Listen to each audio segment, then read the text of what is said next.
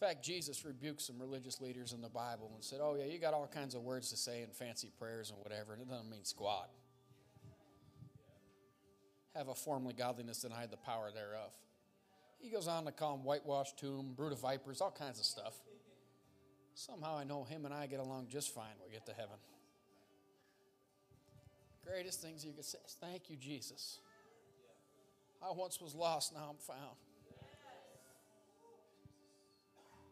Bible says we have all gone astray. It says no one is righteous, no not one. It says we are born in sin, shapen in iniquity.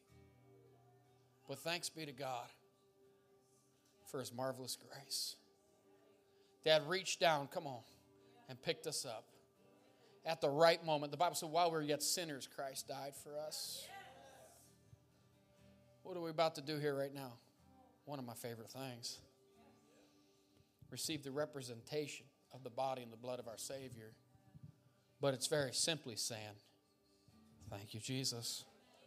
It's very simply a reminder thank you, Jesus. Thank you for your body. Thank you for your blood. And it's, Father, we receive everything Jesus paid for.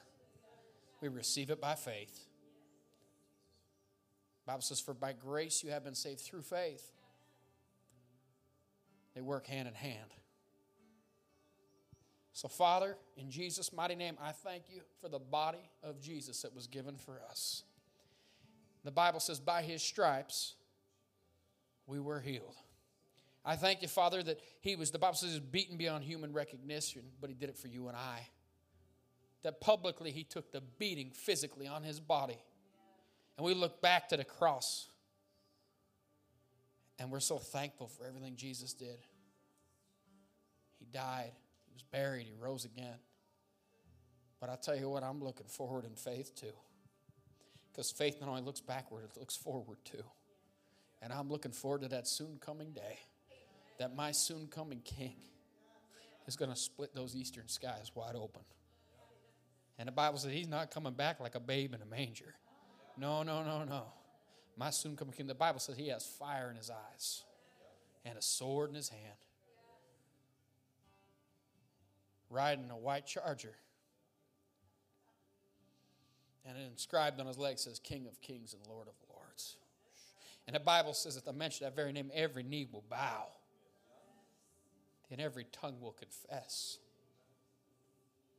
And Jesus arose from the grave and he said, I, even I, am he who has conquered death and conquered hell and conquered the grave.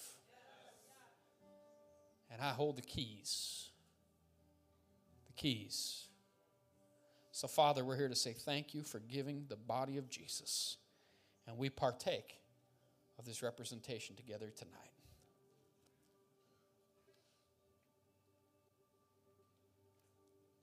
The Bible says, in the same manner, he took the cup, blessed it, said, This cup is a new covenant in my blood. Do this in remembrance of me. For as often as you eat this bread, drink this cup,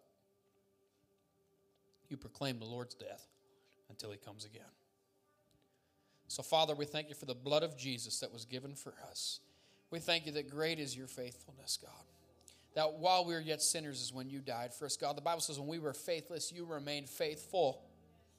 God, that on our worst days you love us, and on our best days you love us, God, and no matter what the Bible says, neither height nor depth, nor angels, nor principalities, nor things past, nor things to come. There's nothing that can ever separate us from the love of God that is in Christ Jesus our Lord.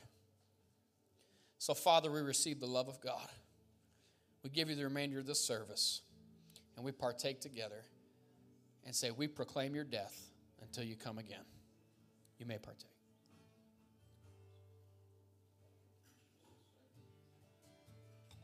Come on, say thank you, Jesus. Come on, say thank you, Jesus. Hallelujah. Go ahead.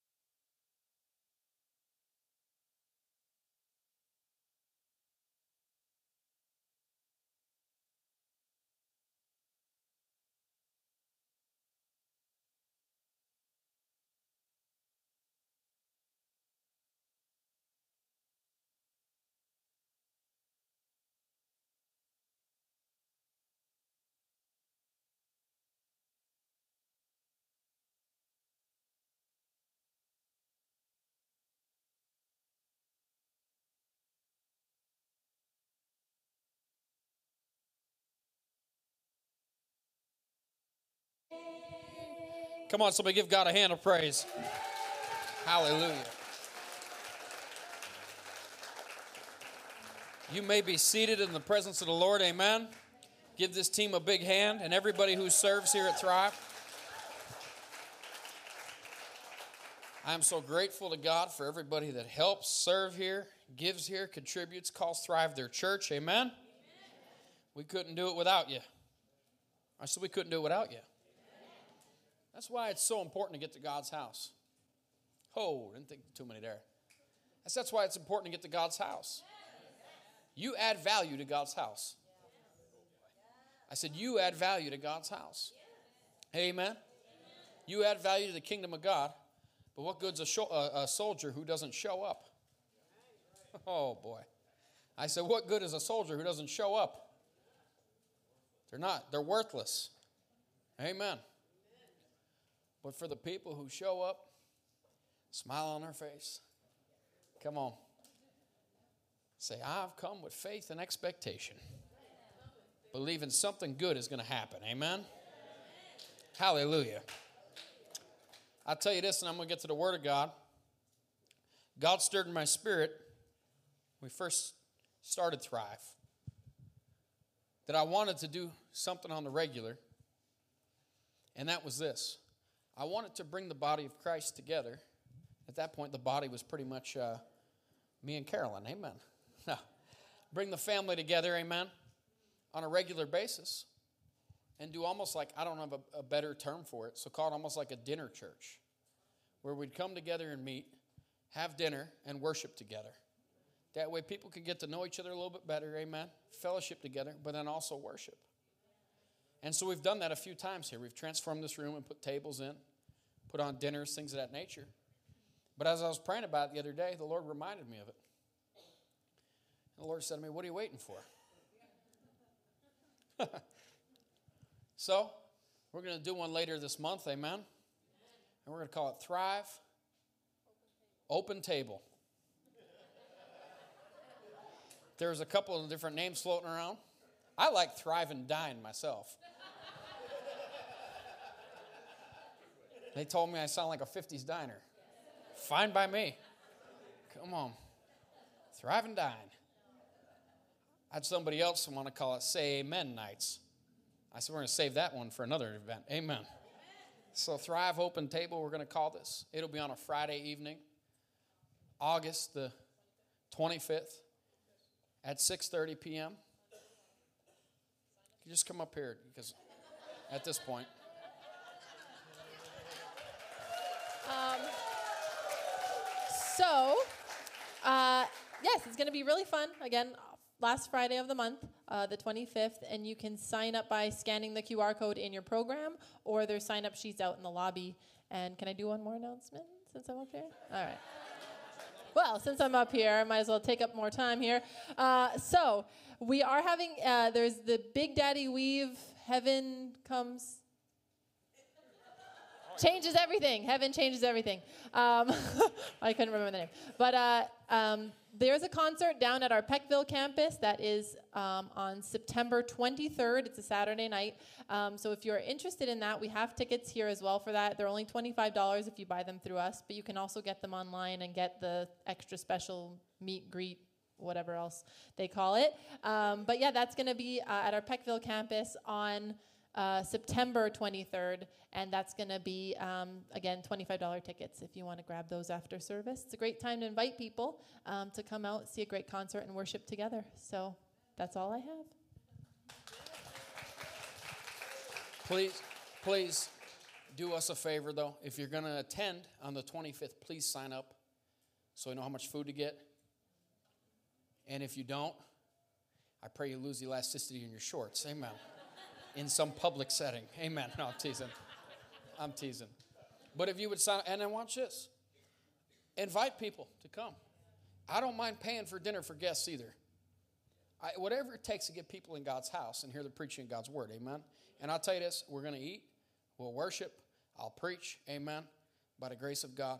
And it'll just be a great night together. But it's something I wanted to do for a long time. And like I said, we've done a couple of them. And then when I was in Buffalo, last week with Brother Ted. we're sitting in the trailer out back, and, and I, I said to him, I said, no, I've shared this with you before. I said, but I, I need to get on the stick with this thing. Because the problem is you get so busy, unless you schedule stuff, it doesn't happen. Anybody else like that? Oh, glad I'm not alone. And he said to me, You probably don't know this. He said, But Smith Wigglesworth, that's how he started his work in England. He said, The Lord spoke to him to do the same thing. I said, Well, if he did it, it's good enough for me. Amen. So, Friday, August 25th, it'll be wonderful. Amen. And then we'll still be here on the Sunday night, whatever Sunday night is following that. 27th. Yeah, 27th. Let's get to the Word of God. Amen. We're overdue. Matthew chapter 22, Matthew 22 and verse 34 reads like this But when the Pharisees heard that, he had silenced the Sadducees. So the Pharisees are a religious group of leaders, the Sadducees are a religious group of leaders, and Jesus shut them all up. Oh, not too many shouts there. I said, Jesus shut them all up. And let me help you the same demon of religious spirits that we deal with on the earth today was also dealt with in Jesus' day. And Jesus had no problem rebuking them. Amen. Amen. Because here's the thing you could never have authority over his spirit that you allow to, yourself to still play with or you commingle with. Well, I know it's a really, but I'm just going to let it slide. No, it'll only get worse. You got to rebuke a thing. I say you got to rebuke a thing. When Jesus was sleeping on the boat, because he told him to go the other side, it says this what? The devil was in the wind. But God was in the sea. Oh, man. And what did Jesus do? He got up and rebuked the thing. Sometimes you got to rebuke a thing. I say you have to rebuke a thing. Let me help you. In your own life, words people have spoken over you, you got to rebuke a thing. You don't have to go on Facebook and tell them off. Who cares? You just say, Lord, I cancel that curse over my life. I've had to do that a lot. Believe me, I've had to do that a lot. Lord, I don't receive that word. That lady, somebody gonna give you fifty thousand dollars.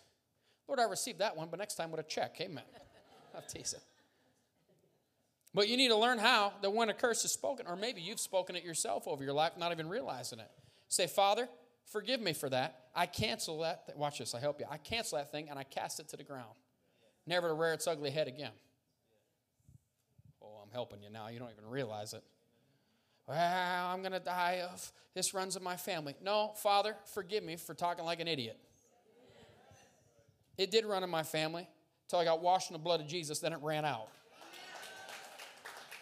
So, Father, I cancel that thing I spoke and I speak the word of God over my life. What did Jesus do when he was tempted in the, in the wilderness? Kept saying, answering the devil. Oh, devil, you're so strong. No. He said, It is written. It is written. It is written.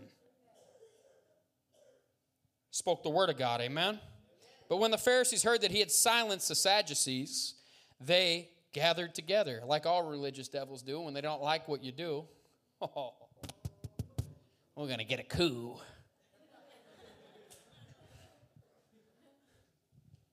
They get their religious spirits together and they split churches wide open. They try and destroy the minister, try and destroy the ministry, try and destroy their friend, whatever they can. That's a religious devil. I said, that's a religious devil. You need to know what you're up against. I said, you know what you're up against. Well, they just called me and told me, no, tell them shut up. Tell them you ever call me again, be the last call you make. Well, are you threatening me? No, but I don't want to hear the nonsense you're spewing. Did you talk to somebody their face? Then I don't want to hear it. Doesn't involve me. I got none people know I hate gossip with a oh man. You know why? Because God hates it. Read about in the book of Proverbs. He said six things I hate. Wait a minute, no, there's seven. That's what he said. Not all at once. So they gathered together. And one of them, a lawyer, go figure. Oh, Jesus, sorry. Watch this. They asked him a question to test him. You know why? Because that's exactly the same spirit how it op- oh man. How it operates today. They don't like something you said. They don't like something you do. Uh, what they really don't like is the blessing of God on your life. Let me help you here a minute. They get jealous. They get whatever it might be. And the, what the Bible calls in Hebrews a, a, a root of bitterness gets on the inside of them. Hear me. So what do they do? Oh, we're just going to have a small group over our house and try and tear somebody or something down. And then they say, well, wait a minute, we're going to catch, oh, we're going to catch them in a trap. Boy, that don't sound like God. That sounds like the devil. The thief comes to steal, to kill, to destroy. Well, wait a minute here. This is religion. Oh, boy. These are the pastors of this day, the religious people. Don't shot me down all at once. You want to see revival? It starts with the house of God. Oh, man. Purifying the house of God first. Oh, God, change our nation. No, God, change our churches. That'll change our nation.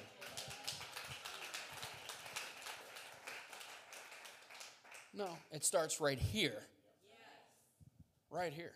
And, just like to set the record straight, we don't have like any major problem or anything like that. I preach this stuff because I know what I'm preaching against. I also know what I declare determines my future. So if I take a strong stand on stuff like this and I preach you the whole counsel of God's word, amen. Number one, I'm at peace with God. But number two, it keeps it from there being any strife. Oh man. I said it keeps it from being any strife. You know why? Because people know I take a bold stance on what God's word says, and I don't put up with any malarkey. That's the nicest way I know how to say it. Amen. Ain't no fruit flies here. John Wayne. Amen. I told Brother Copeland one time, I mean, you know what? Just always when I was a kid, you're like John Wayne, except you're a preacher, amen. And remember back in the day, they were doing those Covenant Rider movies and all that. There's something to be said about taking a strong stand for the Word of God and what the Word of God says. Come on. But when they heard, uh, the Pharisees heard that he had silenced the Sadducees, they gathered together, and one of them, a lawyer, asked him a question to test him Teacher, what is the greatest commandment in the law? Now, let me help you. In the Old Testament, in the law, there was about 619 different commandments.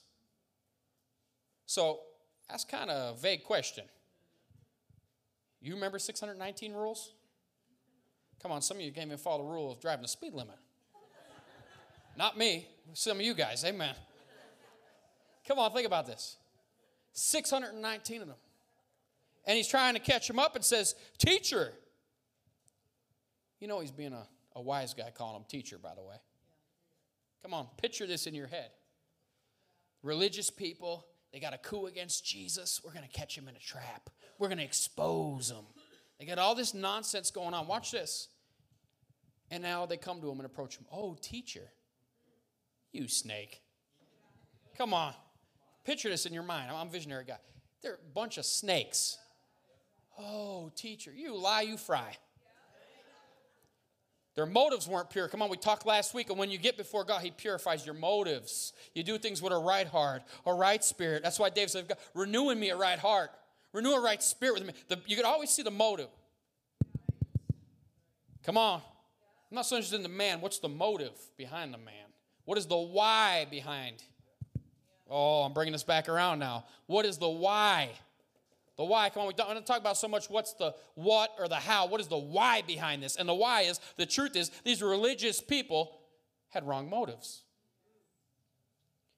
Teacher, which is the great commandment in the law? And he said to him, You shall love the Lord your God with all your heart, and with all your soul, and with all your mind. This is the great and first commandment and a second is like it. You shall love your neighbor. Huh?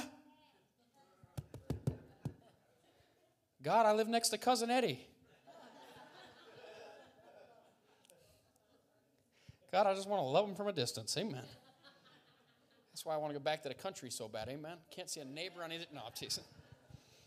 This is the great and first commandment. And the second is like it you shall love your neighbor as yourself. What? Oh, we're going to get there.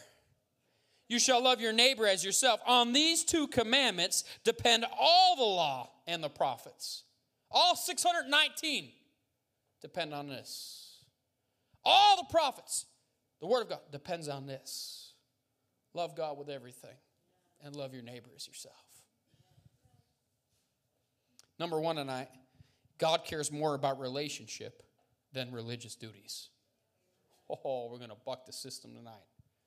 God cares more about relationship than religious duties. Let me help you. On your best day, you could never measure up. Uh oh. I said, on your best day, you could never measure up. It's not like, well, they had a good day. I like them today. No, God doesn't care so much about the religious duties as He does about the relationship that you have with Him and with others. I'll take that amen from the Harley.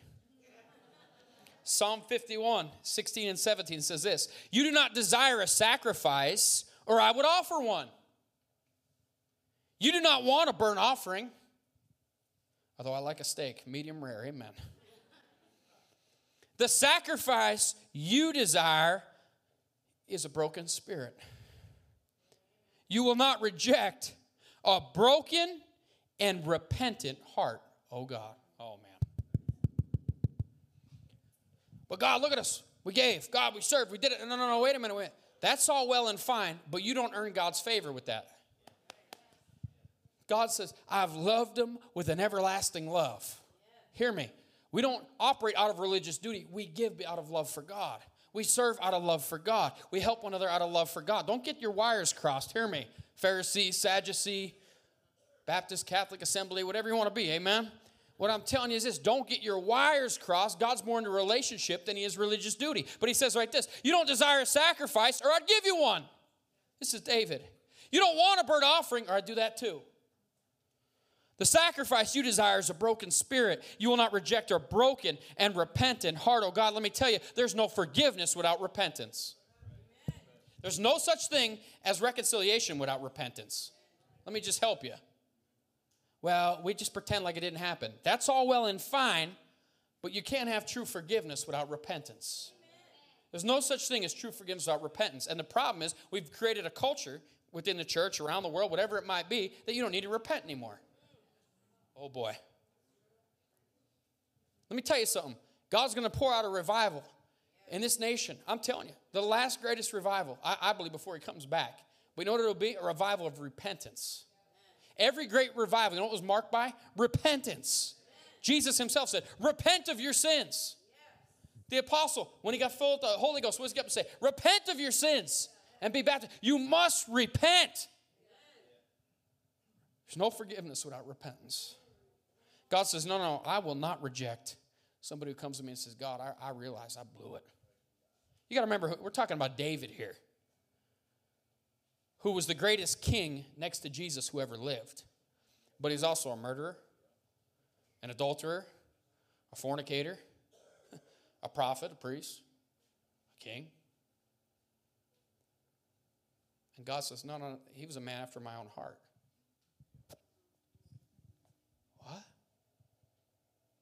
No, he's a man who knew how to repent to God. And said, God, I blew it, man. I screwed this thing up. God, I need you to create a clean heart in me, oh God. I realize you don't care so much about what I'm doing or how I'm doing it, but it's the why. It's the why I'm doing it. Why do I get up and do what I do every day? Why do you get up and do what you do? Why do you give? Why do you serve? Why do you come to God's house? What is the why behind it? What's the motive behind what you do? Then Jesus said to the crowds, this is Matthew 23 now, verse 1. Then Jesus said to the crowds and to the disciples, The teachers of religious law and the Pharisees are the official interpreters of the law of Moses. So practice and obey whatever they tell you. Wait a minute. But don't follow their example. There's so much right there. But don't fall there. What? You know why?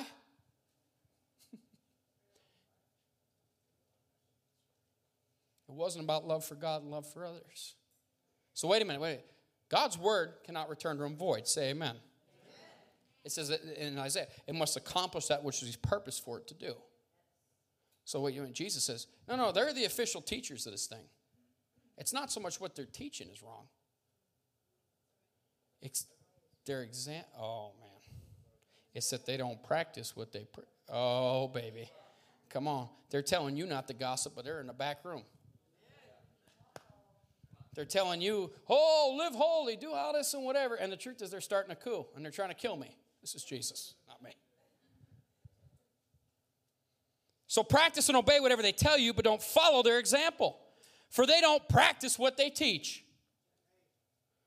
They crush people with unbearable religious demands and never lift a finger to ease the burden. Does it sound like mainline denomination? Oh, baby. I'm a buck out of religious spirits. It sounds like one that's predominant, I'll say, in this country. They make all kinds of religious demands and then tell people, we don't want you reading the Bible. Make all kinds of religious demands that they themselves ain't keeping. Can I give you one? I'm Maroon myself on Fridays. Don't eat meat on Friday. It's in the Bible. Lie, you fry. Do the research. You know why they stopped eating meat on Fridays? There was a pope who owned three fish markets, and sales weren't very good. Do the research for yourself. And we still have all these people, Heath. I can't eat meat on Fridays. Why? I'm more of a rise Peter, kill and eat. You know what I like about the no eat meat on Fridays, truthfully? The steakhouse is empty. I said to Rick and Lou, come on, you want to go down to steakhouse? That Brazilian uh, rodizio there where they keep bringing the steak, cutting on your plate. Let them all be Catholic in Jesus' name. No, Jesus. Now think about this though. This is Jesus dealing with this in Matthew 23. They crush people with unbearable religious demands and never lift a finger to ease the burden. Everything they do is for show. Is this the Bible or is it not? Making sense to you? On their arms, they wear extra wide prayer boxes with scripture verses inside, and they wear robes with extra long tassels. You won't ever see me wearing any of that. You know why? Because I'm a man. Amen. No confusion over here. And they love to sit at the head table at banquets and in the seats of honor in their synagogues. They love to receive respectful greetings as they walk in the marketplaces and to be called rabbi. Number two, we are now under grace. We're now under grace. Oh, ma'am, I hit this for a minute. Say, we're now under grace. Thank you, Lord. Thank you, Jesus. Look at how Galatians says this in the message translation, verse 11. The obvious impossibility of carrying out such a moral program should make it plain that no one can sustain a relationship with God that way. The person who lives in right relationship with God does it by embracing what God arranges for him. Oh, that's shouting ground. Come on. Doing things for God is the opposite of entering into what God does for you. Getting quiet now. You know why? It's all the bad religion you've been taught for all these years. Should you do things for God? Yes, but hear me. You don't do them thinking that somehow that God's going to like you. That God's going to love me more because I did something for him. You do things out of love for God because God loved you. Because God, you go, wait a minute, God, I want to serve you because you love me. I want to give because you love me. I want to be in your house, God, because I love you and you love me, and we're in this relationship thing, God. I've talked about before. It's not just a casual thing. Young folk, I ain't that old. It's not just a transactional thing. That's what the religious people that day were doing. It was all about transaction. No, this is all about relationship with God. This is all about, hear me, for God so loved the world. This is all about the Son of Man came to seek and save that which was lost. It's about winning souls to Jesus. Hear me. Why do we do what we do? Why does Thrive exist? Really? You know, I hear a lot of nice things about the church, and I love hearing good things about the church. Better than hearing bad things. Amen? Say amen. But I tell you this if all they ever said was, yeah, those people love God and they love other people, that would be enough. I'd consider that the win. I, I said, I consider that the win. Because the truth is, you could get so busy doing stuff that God's not even in the stuff. Thank you. The programs, the system, this, this, this. And the truth is, God's not even in a thing. It's become so mechanical. And I'll tell you, because I've preached all over this country, this country has turned into a lot of churches I've been to. It's like conveyor belt Christianity. Oh, come on. I, I come over here because these folks know. It's like conveyor belt Christianity. It's like the pump and dump. You know what I'm saying? So, right. No, no. Doing things for God is the opposite of entering into what God does for you. He's not saying it's wrong to do things for God, but when the motive is wrong, hear me. When the motive's turned into, in America, buildings, bucks, and butts, you've lost your why. I don't care if I'm the last preacher preaching this stuff. You've lost your why. When all you care about is you and the self of you and it all about you, it's not about you, it's all about Him. It's all about what He's called you to do. It's not about you anymore. Come on, say amen. That's why the apostle, it's no longer I who live, but Christ that lives in me. Oh, look at me, look at me, look at me. We're sick of looking at you. We're sick of looking at your filtered pictures. We know you in real life. You don't look like that. There ain't enough makeup. Never mind. Come on. Habakkuk had it right. Prophet in the Old Testament. The person who believes God is set right by God, and that's the real life. Habakkuk had it right. The person who believes God is set right by God, and that's the real life. Rule keeping does not naturally evolve into living by faith. Get fired. They didn't hire me, they can't fire me. Amen. This is the Word of God. I know it bucks against everything that's on the inside, especially you people that are like licentious to the max. Amen. But the truth is, rule keeping does not naturally evolve into living by faith, but only uh, perpetuates itself in more and more rule keeping, a fact observed in Scripture.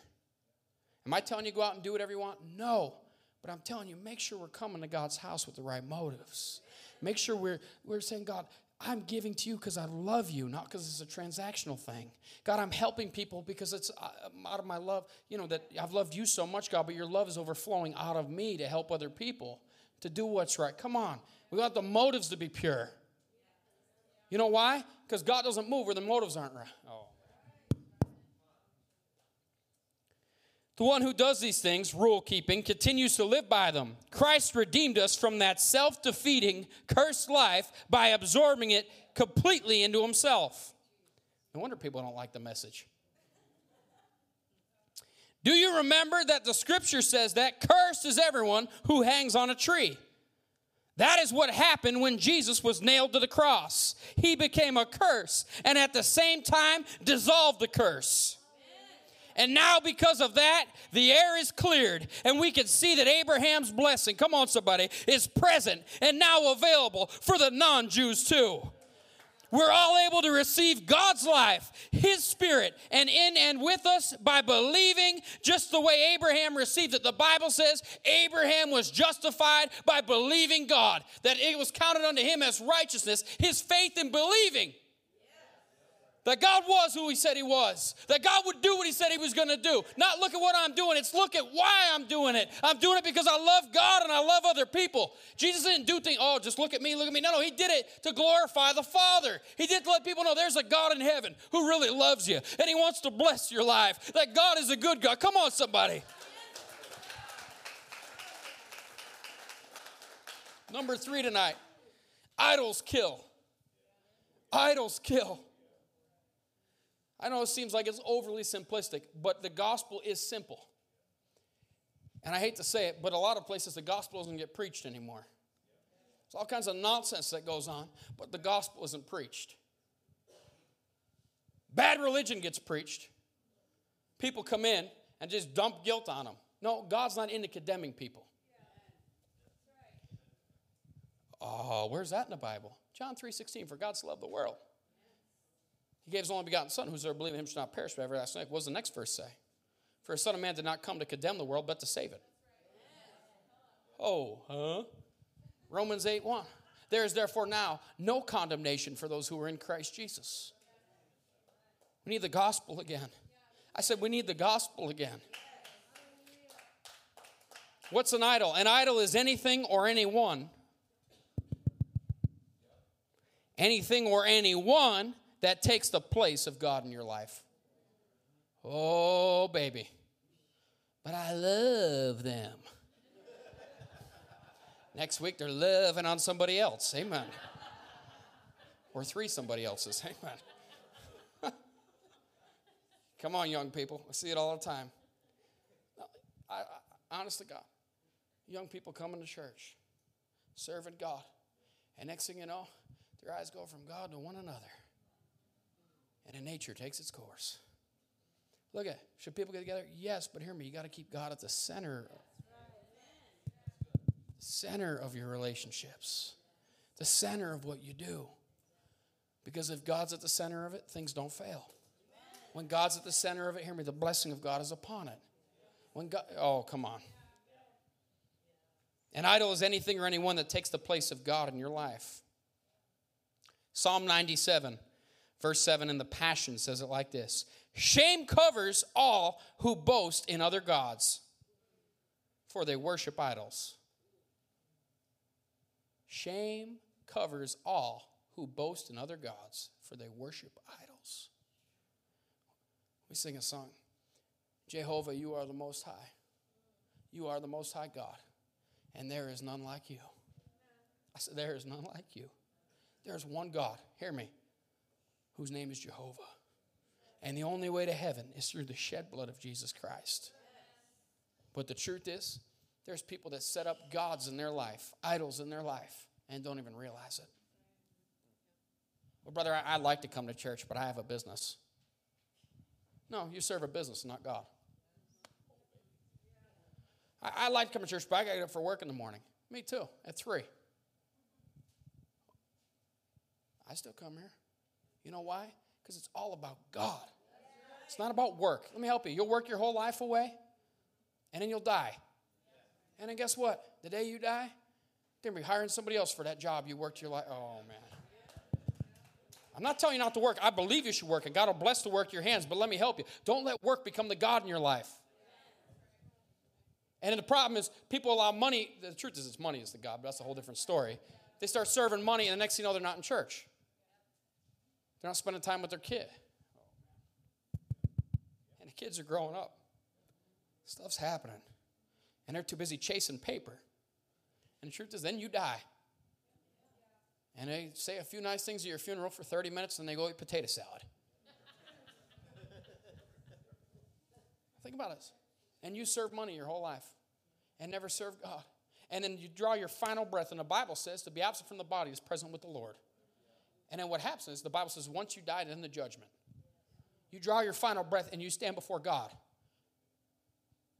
And your whole life sums up to either well done, thy good and faithful servant, or depart from me, I never knew you. And there's all kinds of people who are religious. Oh, man. Religious. That'll stand before God and he's going to say, Depart from me, I never knew you. Well, Jesus, we did XYZ in your name. Oh, you didn't love me and you didn't love others. You served money. You're into all kinds of crazy stuff. You're real religious, but you didn't have the love of love of God in here. Shame covers all who boast in other gods, for they worship idols, for all the supernatural powers once worshiped the true and living God. Whoa, wait a minute here. What's it talking about? Let me help you. All the angels in heaven at one time all worship God. Can I go a little deeper? And then Satan, the Bible says, tried to be like God. You realize Satan was the worship leader in heaven? You realize that, right? and he got his sorry tail kicked out of heaven with a third of the angels. Wait a minute. I know I'm throwing a lot at you and teaching you a lot tonight, and so it's kind of like swallowing a fire hydrant, but you ever hit one of them things? I haven't, but I've seen other people. Amen. There's some people, Ron, I'd like to turn it on on them. Amen. Oh, jeez. No, no, it says right here. Hear me. That for all the supernatural powers once worshiped God, the true and living God. Let me help you. That's why there's so much nonsense going on in the world, like New Age. That's not of God. It's demonic. Oh, don't shout me down all at once. Well, what do you mean, Pastor? No, no, no. It's a counterfeit of God and the Holy Spirit. I know there's a lot of it right in this town I'm preaching in. That's why I'm specifically hitting on it. It's nonsense. It'll drag you to hell. No, it will. There's one true living God. Hear me. And He alone gets the worship, He alone gets the glory. Anything else. Are you telling me I was stretching last week, so I'm going to hell? No, I'm not. But I'm telling you, all this other nonsense that people set up, it's a counterfeit. For all the supernatural powers once worshiped the true and living God. But God's Zion people are content, for they know and hear the truth. The people of praise rejoice over all your judgments, O Lord. For you are the King God, the Most High God over all the earth. You are exalted above every supernatural power. Look at, there was something that broke out years ago, and I knew it was not of God from the get go. I had all kinds of people. Are you going to go down there? Are you going to be a part of this thing? No, I knew it wasn't of God. Next thing you know, they're into worshiping angels. It's demonic. Well, it's a revival, it's a move of God. Why? Because you're waving flags and blowing horns? Somebody said to me the other day, We're having a revival. They're blowing rams, ram's horns and waving flags. I said, Yeah. Whatever that is, I don't want that. Amen. I promise you, when you come here, there'll never be a basket of flags in the back that we hand out to people on the way in to wave around. There'll never be ram's horns to blow while Brother Grant's singing so you can make the rest of us deaf. Oh, you're mocking. No, let me tell you something. You want to worship the Lord like that? Do it in your own home. Don't do it here because I don't like that stuff. You know why? It's a distraction. See, I told you I get up in the religious. What? No, no, no, no. It's a distraction. Anything that takes our eyes off Jesus is a distraction and has no place. You don't blow a ram's horn? No. I blow a horn on my steering wheel. That's about it. Amen.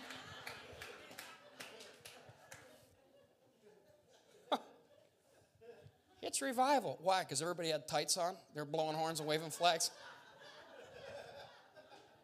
bunch of over, never mind. I better not. I will. Emotionally distressed people. Like, no, I want the word of God, not the word of the ram's horn or the flag. Like, I want to see a flag, it'll be on the back of my boat. Amen. And I'll let your mind wander to what it might say.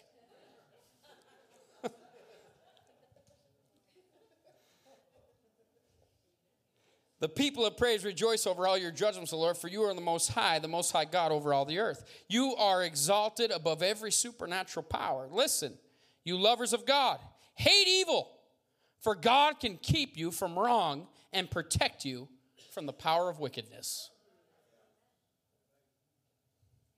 When an idol has taken God's place in your life, it limits your ability to hear God clearly.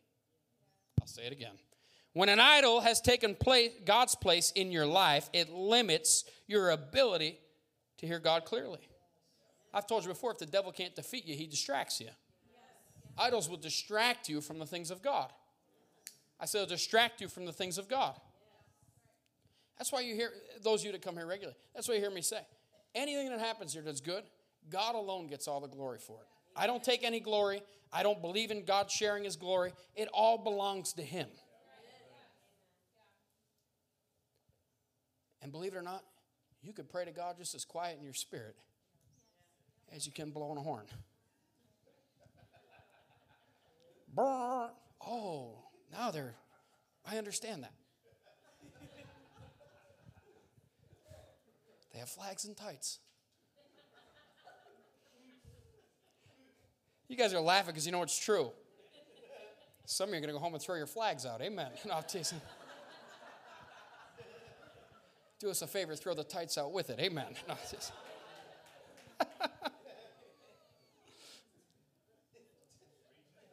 Tell me I'm wrong. I know I'm not. Number four tonight only God can take care of your heart. Only God can take care of your heart. Culture says follow your heart. Uh oh. The gospel teaches us to give God our heart. Culture says follow your heart. The gospel teaches us to give God our heart. You know, I see all kinds of things on social media that like drive me. And it's not from unsafe people, it's Christian people. Oh, you just got to trust your heart, bro. What? Let me answer that from Jeremiah in just a minute. Well, I, I, read one the other day. Somebody put on there, uh, of course, you know, everybody's an expert, thanks to social media, on everything. You can't demand things when you pray and da da da, whatever. I thought to myself, and the, the people liking it, going crazy on it. Why don't you read the Bible? Why don't you read the original, what it translates to? Whatsoever things you demand. Read it for yourself, study it.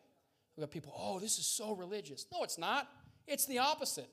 And you're accepting it as if it's like great sound doctrine. It's in fact, it's just the opposite of sound doctrine. And then you wonder why your prayers aren't answered. You're not adhering to sound doctrine. Read it for yourself in John 14 and in John 16, and then again John 20, and what the original actually says. Getting quiet now. You can't demand things of God. No, I'm demanding every stronghold comes down.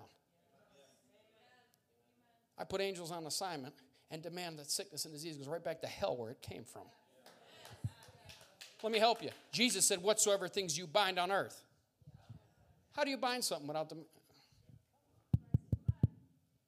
Oh, it's just so. No, it's not. It's not sound doctrine. It doesn't line up with the Word of God. Just because they put it on Facebook doesn't make it the gospel. Headline news. The Bible said in 2 Timothy chapter 3, I don't even know why I'm going down this, but I feel it. In the last days, people wouldn't adhere to sound doctrine. They'd be carried away by every wind of doctrine that comes their way. And the same people, I don't know why God doesn't hear me. I don't know why God doesn't answer my prayer.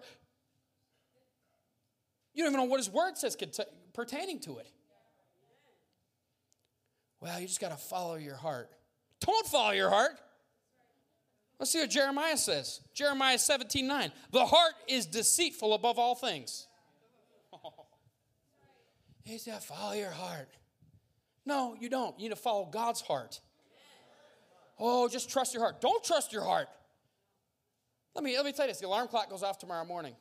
You go, well, God, I don't know if I'm going to go to work today or not. I'm just going to trust my heart. You'll still be laying there next Monday morning. Right, but only only in Christianity. Oh, we just need to, brother, just trust your heart. No, trust the word of God. Trust what God has to say. Trust in the Lord with all your and lean not on your own. Oh man, that would about defuse half the bombs right there. Uh, just trust your heart, brother. You trust your heart, you're going to up in a ditch.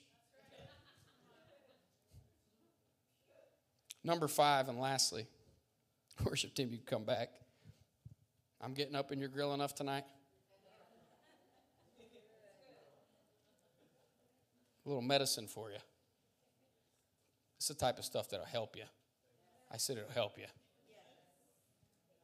Get rid of that bad religion. Come on. Get rid of that bad company. I can't deny, amen. Get rid of all that nonsense. Hear me. And say, God, I need to trust you.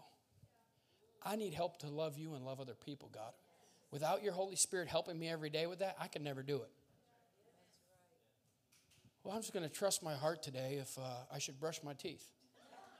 No, brush your teeth.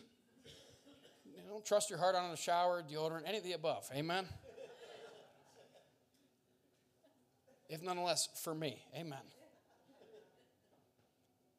Somebody said to me one time, is a friend of mine who preached here not that long ago and happens to be a bishop in Florida. So you do the math. He said, Man, you always smell nice. I said, You getting strange on me? He said, No. He said, Whenever you walk in a room, I can smell your cologne. I said, Bishop, let me let you in on a secret. I have wisdom beyond my years. He said, What do you mean? I said, Bishop, I wear, you know why I do that? Because not everybody got that memo. I said, So when I'm praying for people, or I'm around people, or whatever it might be, you know what I smell? My cologne.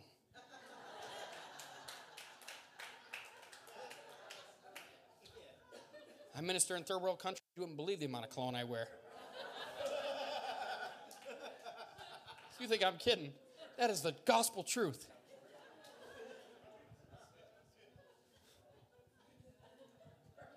I know it's real spiritual.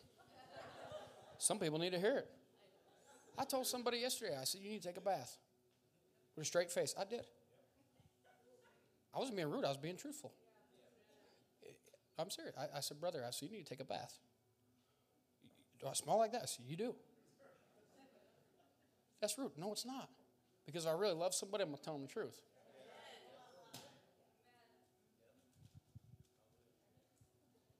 No, it wasn't Rick. Amen. No, just,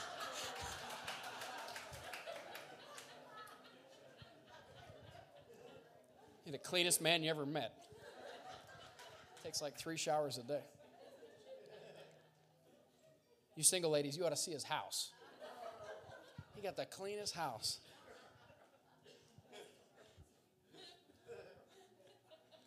Oh man. He quit he quit by noon on me yesterday. I gotta go home and take a shower. I said, You just took one four hours ago. take one when you get home. Amen. Number five, God wants you to experience his relentless love. God wants you to experience his relentless love. Come on. And he said to him, You shall love the Lord your God with all your heart, and with all your soul, and with all your mind. This is the great and first commandment. And the second is like it you shall love your neighbor as yourself. Let me tell you this you'll never love people until you learn how to love yourself. You'll never love people until you learn how to love yourself. I'm not talking about a prideful thing. I'm not talking about that. I'm talking about until you're confident in who God called you to be. That you're fearfully and wonderfully made. Come on. That everything's made beautiful in its time. Some a little longer than others. Amen. No. Hear me. You'll never be able to love other people properly. And only in America do we have this whole self image nonsense going on. And the truth is, we got an identity crisis, which is apparently getting worse as the days go on. That's a whole different discussion. Last I knew, we were up to about 76 genders, so I'm told. Still only two where I come from. I don't know where the rest of y'all come from. But when I was in school, you knew the difference. We knew what bathroom to use. You know what I mean? You don't know? Look down.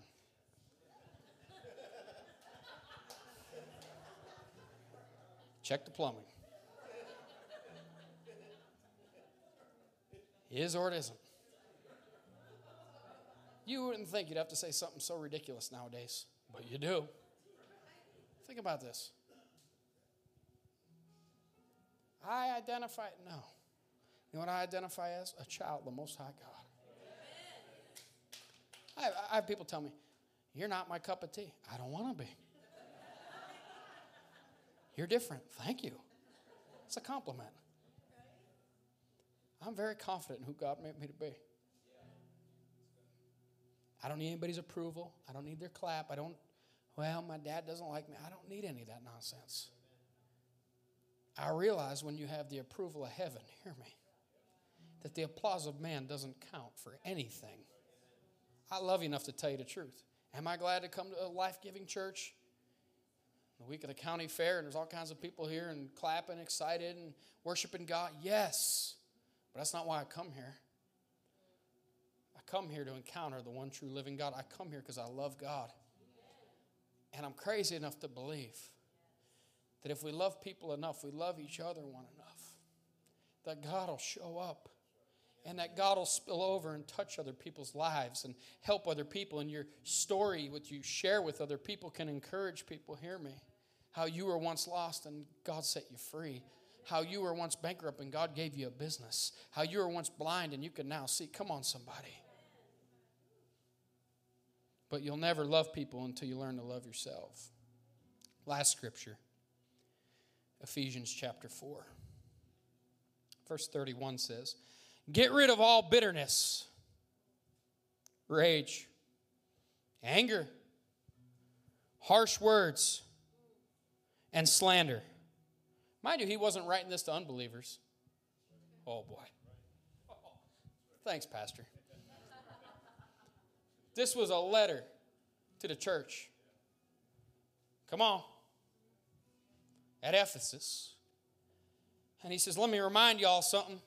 You got to get rid of bitterness, get rid of rage, anger. But they did me wrong. I'm not negating they didn't do you wrong, but you got to let it go. Come on, I preached a couple weeks ago. You got to let it go to produce. You got to let it go. There's all kinds of folk done me wrong. Whatever. It's between them and God. All kinds of people in the name of religion, Marcia, have done me wrong. Try to destroy me, destroy my family, destroy my marriage, my business. You take up. I don't focus on any of that. I keep focusing on God. Keep focusing on what God called me to do. I don't really care who's got anything to say. You know why? Because I'm not living for their applause or their approval. But I tell you what, what I have to do every day, and so does everybody here. I say, God, forgive them, for they know not what they do. Do I like it? No, and neither do you. But the apostle here says, Get rid of all bitterness, rage, anger, harsh words, and slander, as well as all other types of evil behavior. Instead, be kind to each other, tender hearted, forgiving one another. Let me help you something. If there was never anything done wrong, you wouldn't have to forgive. Oh, I'll take that one Holy Ghost grunt over there. Forgiving one another just as God, through Christ, has forgiven you. This is an overly simplistic message that needs to be preached in the pulpits again. I said, it needs to be preached in the pulpits again. I am so sick of seeing the devil at work in the lives of believers in the name of religion. There's been wars throughout history in the name of religion. Come on, think about this. Well, this is a holy war. There ain't nothing holy about it. Come on. And the wonderful men and women of this country who protect our freedom have sacrificed their lives. In the name of what? I mean, really. Think about this. Because of bad religion. Ooh, getting quiet now. Think about it. I'll say the last war this country was in. What was at the root of it? Bad religion. I wish I had the time. Bad religion. People believing that they're doing something in the name of Allah. Some of your lights are coming on. And our precious men and women losing their lives while the devil was having a field day in the name of religion. The only fight I, I, I have left in me anymore is fighting against the devil. And fight, I, trust me, I, I don't fight with idiots. I don't. People try to say whatever, I don't argue with them. I could care less. They're wrong. It's what it is. Could care less. I just keep doing what God called me to do. Well, you know what they said? No, and I don't care if I ever hear from them again. But I want to hear what God has to say. I care about what heaven has to say. I care about how God is speaking to me to lead my family and lead this church and lead us into our future. Let me help you. As long as you're hearing what everybody else has to say, you'll never be able to clearly hear what God's trying to speak to you. And instead of possessing the promised land, you'll die in the wilderness. I felt that. Instead of possessing the promised land, you'll die in the wilderness. Not everybody makes it to heaven. But you know who does? The people that have called on the name of Jesus. The people that say, God, I realize I need to repent. The only thing that matters is love for you and love for one another. Think about it. People that leave church. Well, you didn't shake my hand. And now you don't even go to church. Boy, the devil's like, that was shooting fish in a barrel. right, Lars? I mean, think about it. I left that church, ain't nobody friendly. No, the Bible says you want friends, be friendly yourself. That's Proverbs. There ain't no love there. Have you looked in the mirror lately? You're like the English bulldog, a face only a mother can love. Amen. It's amazing what you could do if you turn that frown upside down and walk in and say, God, I've struggled with this before. But God, help me to love other people. Help me to add value to your house. Oh. Help me to get back to the why I go to church. Is it for other people or is it for God? Oh, man. Why I serve. Why we're going to do these Thrive round table, open table nights. Thrive and dine. Amen. because we need to cultivate a culture of love for God and love for one another. I'm a flawed man. I'm not perfect. I'll never be perfect till I get to heaven. So if you're looking for a perfect church and a perfect pastor, you got the wrong place. I deal with stuff just like you do. I put my pants on one leg at a time like everybody else. Come on. Do I work hard? Do I have business? Yes and I will till Jesus comes. Or till I go by the way of the grave, but I think he'll come first. Just speculation. But I'll tell you this I will do my best, day in and day out, by the grace of God, to love him and love other people. And I would encourage you to, by the grace of God, to love God with everything and love other people. Life is too short to be at odds with people. Life's too short to be caught up in nonsense. What's the point? Really? I preach way too many funerals. It's not worth it. Just let it go. They hurt you, yes, whatever. But you got to forgive. This life is all about forgiveness from God and forgiveness for others. I'll leave you alone with this. Jesus said,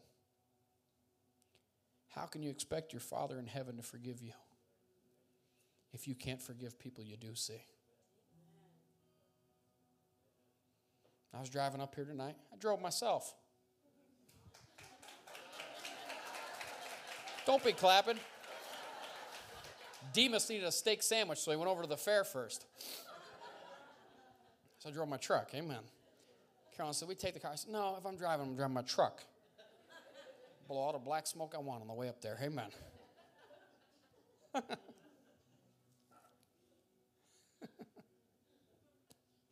was driving up here, meditating on this stuff.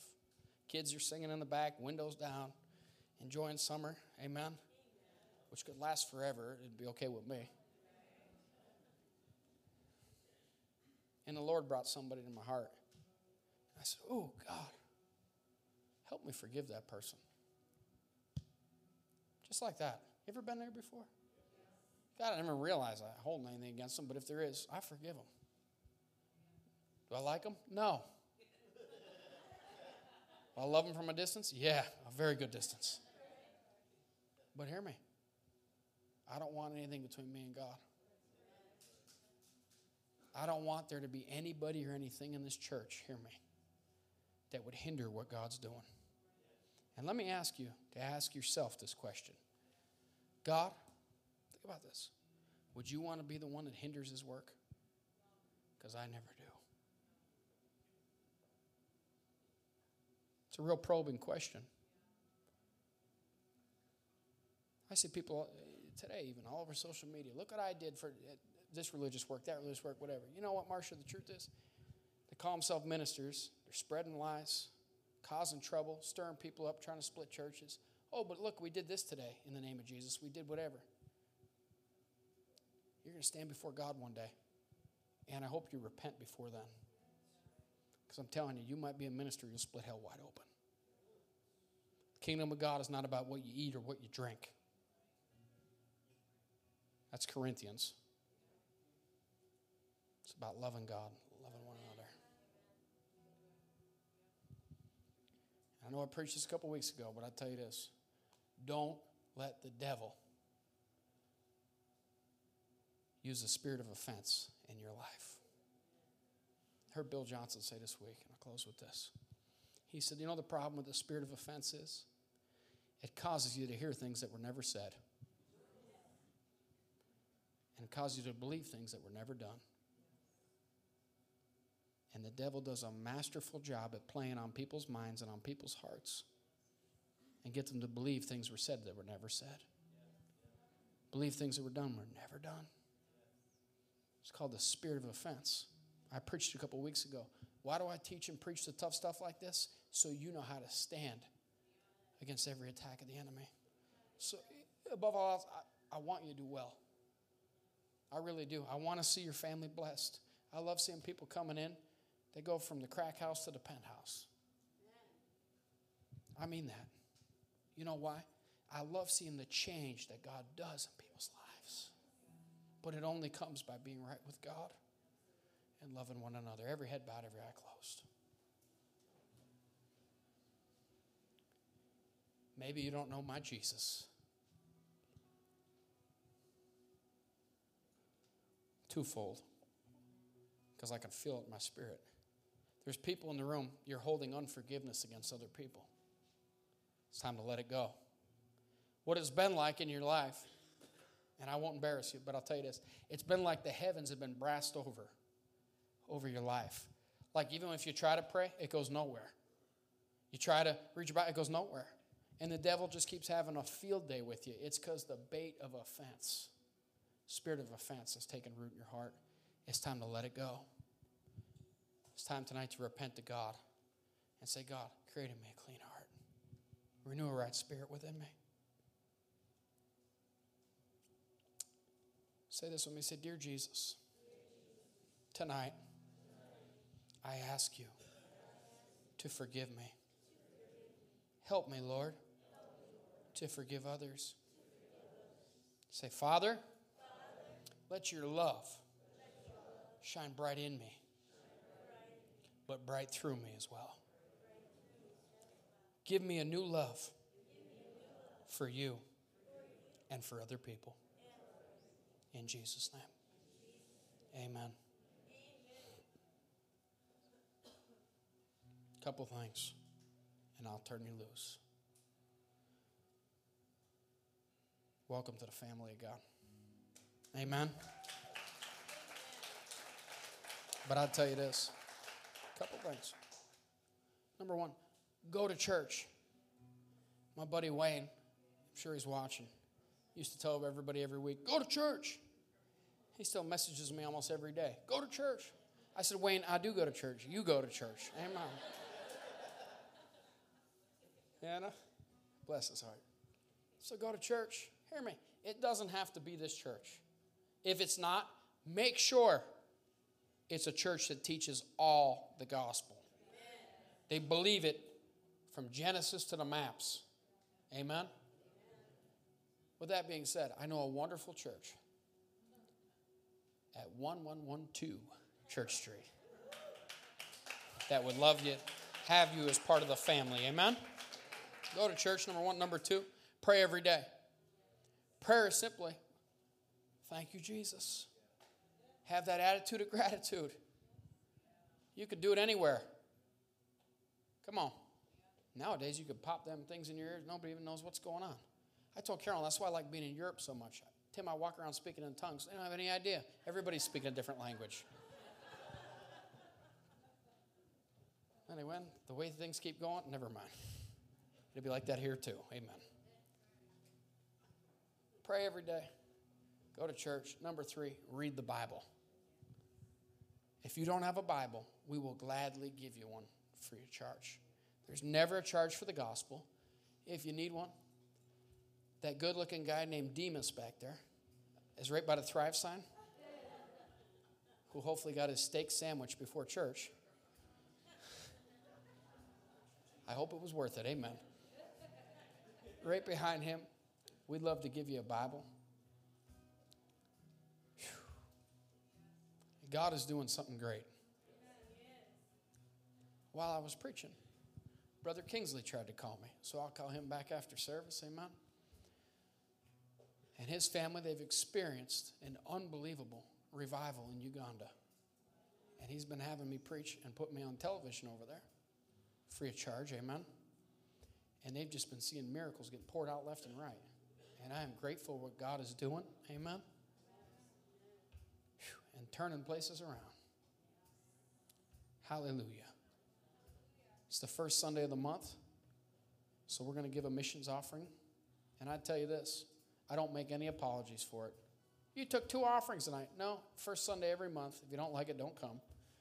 We receive a missions offering. We just started doing that earlier this year because we take this and literally send it to missionaries all over the place and help advance the gospel. Amen? If you don't want to give in it, don't. There's no pressure. Amen. We're not going to blackball you or black mark you. Look at the message I just preached. So it's proof that, you know, oh, they didn't give anything. They're dead to me. No. We'll love you just the same. Amen. I said, Amen. amen. Hallelujah. Thank you, Lord. Just about done. Man, look at all the things we jammed in one service. I told you, Grant, we get it done. Amen. We still aren't out yet, though. So.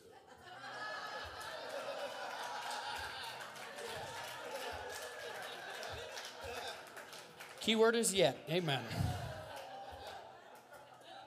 Amen. I'm going to call you when I wake up for work tomorrow. Amen. Oh, Lord, have mercy. It's a humbling church. Hallelujah. Thank you, Lord. That thing's on Friday. Lift your hand just a second. Father, in Jesus' mighty name, I thank you, Lord, for this Friday, for your favor to be upon Brother Aaron and on his business, that you'll bless him abundantly. It's been a honestly a true joy to watch how God has taken a hobby for you, turned it into a business, and how God's blessing it. It gets me excited every time I preach. Hallelujah. In fact, do this for me. Everybody who has a business in this place, lift your hand. Good Lord, lift them up. Don't worry, we're not going to shame you. We're going to bless you. Amen. Look at all the hands around here the drummer, the bass player. Rebecca's doing it on your behalf. Amen. Ron. And look at all the people around this room. My friends from Zandries. Amen. God bless you guys. Hallelujah. Look at all these hands. Lift them up just one second. Father, in Jesus' mighty name, I thank you for everybody that has a business in this house. I pray the blessing of God on their business stronger and stronger and stronger. Increase to increase, faith to faith, victory to victory, anointing to anointing. Now, Proverbs 3 says, when you tithe and give to God, you have favor with God and favor with man. I pray for supernatural favor upon your lives and upon your business. In Jesus' name. And for those of you who don't have business, I pray the Lord blesses you in your workplace. Amen gives you favor in your workplace. Supernatural favor. I said supernatural favor. And for those who don't have a job, get a job. Amen. Quit holding out for a management position. Get a job. God called you to work. Amen. Hallelujah. Hallelujah. Just about done. I'm Just waiting on the Lord a second. Thank you, Lord. Hallelujah. Thank you, Father. Phew, Hallelujah. Thank you, Lord. Can I pray for you? Okay, I pray for you. Oh, my Lord, I didn't know that was you. Great to see you. I just saw the anointing from, from up the front there, and I could tell faith's getting in your spirit. Now, as I get closer to you, I realize who you are. Amen. You got a little more handsome than the last time I saw you. Amen. Let me pray for you. Father, in Jesus' mighty name, I thank you for my dear friend here. Lord, I pray strength into his body. Now, I haven't seen you in a while, but the Lord shows me that infirmity has tried to slow you down, if I could say it like that. Isn't that right? So, Father, in Jesus' mighty name, I pray you strengthen my friend's body. Stronger and stronger, better and better in Jesus' mighty name. Gifts of healing and working of miracles. In Jesus' name. And I pray for a blessing on your family too. Hallelujah. Thank you, Lord. My friend Glenn, some of you know him, he's got a beard like Duck Dynasty. Comes here. And I was speaking to him before service on the phone. He's in the hospital. So I told him we'd pray together. I prayed with him on the phone. Amen. But that we'd come together because this, this is part of his body. Amen. This is where he worships. I love him. He helped me build this place and gave me all kinds of side work when we were doing it. Amen. To help funding the work of the gospel. So lift your hands for a second, if you would. And I put angels on assignment to go touch Glenn in the CMC hospital. I curse every bit of jaundice out of his body. I pray as the doctors continue to run tests that cancer will not prevail, the Spirit of God will prevail. He told me on the phone today, they're trying their best, but we know who the real healer is. I said, That's right, Brother Glenn. So, Father, I pray you touch him even now. I thank you for it. And I'm going to go down and visit him. And I believe even tonight, he'll be better and better by tomorrow morning. Thank you for it, Lord. In Jesus' mighty name. Now, Father, I pray you bless your people and keep your people. Cause your face to shine upon them. You're rising up, you're lying down, you're coming in, you're going forth. Each and every day, they live to see the gift of another sunrise. May they know they're blessed and highly favored by you. You know why I had you do that tonight, don't you? It's getting stronger on the inside of you. Stronger and stronger. Same reason I brought you traveling with me, things of that nature. Gift of God getting stronger and stronger. Lift your hands, I'm going to lay my hands on you. Hallelujah. In fact, come over here into the shadows, which they're probably not happy on the camera, but come to church and get a better view. Now, Father, in Jesus' mighty name, I thank you for this young man. As I lay my hands upon him, I set him apart for the work of the ministry. The anointing gets stronger and stronger in his life. That's the Holy Ghost. Hallelujah. Father, I pray you put a measure in his spirit of what you put on my life. Bless him, Lord. Strengthen him. May the gift of God continue to grow on him. And as I lay my hands on you, we're going to fan the flame of the gift of God that's already on the inside of you. In Jesus' mighty name. Be filled. More, more, and more. Do it, Lord. In Jesus' mighty name. I pray the Lord blesses each and every person in this house. Hallelujah. Great to see you, Brother Craig. Lift your hands where you're at. Business has been good. You're another one. I've watched you, and your business just gone. It's going to get better and better. In fact, you've even felt like, holy cow, we've gotten so busy, how am I going to keep up with it? Yeah, don't worry. It's going to get better and better in Jesus' mighty name. I told you we were over the other building.